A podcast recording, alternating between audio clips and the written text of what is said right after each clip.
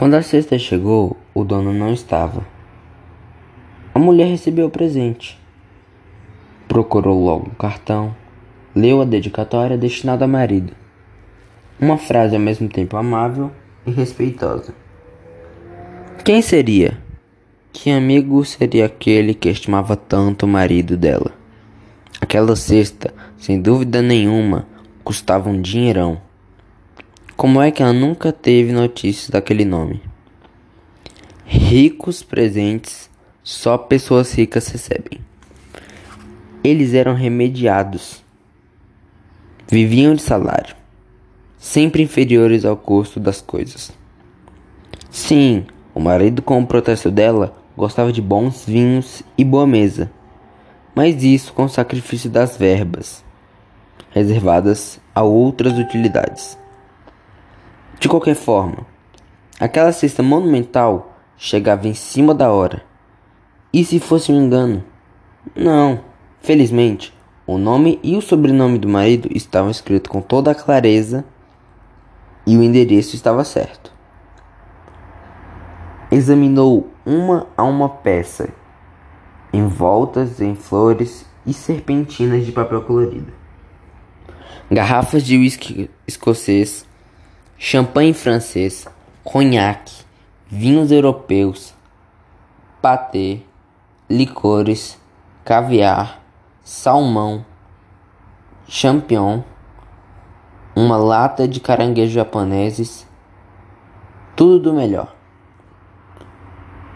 Suspirou e escondeu algumas garrafas nas gavetas femininas do armário. Conhecia de sobra a, a generosidade do marido.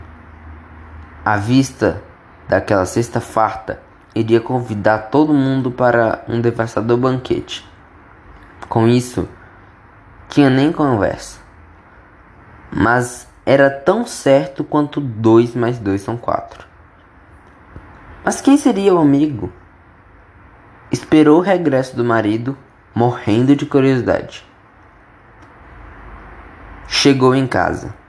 Ao cair da noite, cansado, sobraçando duas garrafas de vinho espanhol e uma garrafa de uísque, engarrafada no Brasil. Um modesto embrulho de salgadinho. Caiu das nuvens ao deparar com a gigantesca cesta. Pálido de espanto, não tanto pelo valor material, mas sim pelo afetivo. Começou a ler o cartão que a mulher lhe estendia. Houve um longo minuto de densa expectativa. Quando, terminada a leitura, ele enrugou a testa e se concentrou no esforço de recordar. A mulher lhe perguntava aflita: Quem é? Essa cesta não é para mim. Como assim? Você anda ultimamente precisando de fósforo. Não é minha. Mas olha o endereço. É nosso. O nome é seu. O meu nome não é só meu. Há um banqueiro que tem um nome igualzinho. Está na cara que isso é cesta para banqueiro. Mas o endereço deve ter sido procurado na lista telefônica. Ela não queria, nem podia acreditar na possibilidade do equívoco. Mas faça um esforço. Não conheço quem mandou a cesta. Talvez um amigo que você não vê há muito tempo. Não adianta. Você não teve um amigo que era muito rico? O nome dele é completamente diferente. E ficou pobre. Pense um pouco mais. Um fã. Quem sabe é um fã. Mulher, deixe de bobagem. Que fã, coisa nenhuma. Pode ser sim. Você é muito querido pelos leitores.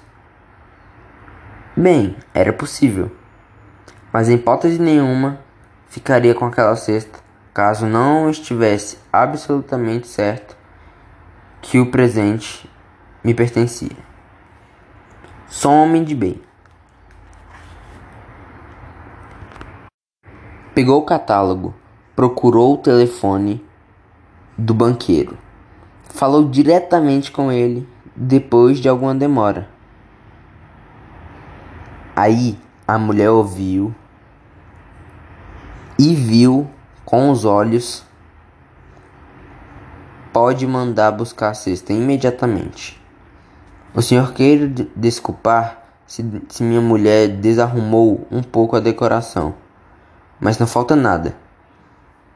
A mulher foi lá dentro, quase chorando, e pegou umas garrafas na mão. Eu já tinha escondido essas. Coloque as garrafas na cesta. Vinte minutos depois, um carro enorme parava à porta, subindo um motorista de uniforme. A fabulosa cesta cruzou a rua e sumiu dentro do automóvel. Ele sorria filosoficamente. Dos olhos da mulher, já agora, corriam lágrimas francas. Quando o carro desapareceu na esquina, ele passou o braço em torno do pescoço da mulher e disse: Que papelão, meu bem. Você ficou olhando para aquela cesta como se estivesse assistindo a saída do meu funeral. E ela, passando um lenço nos olhos, disse: Às vezes é duro ser casada com um homem de bem.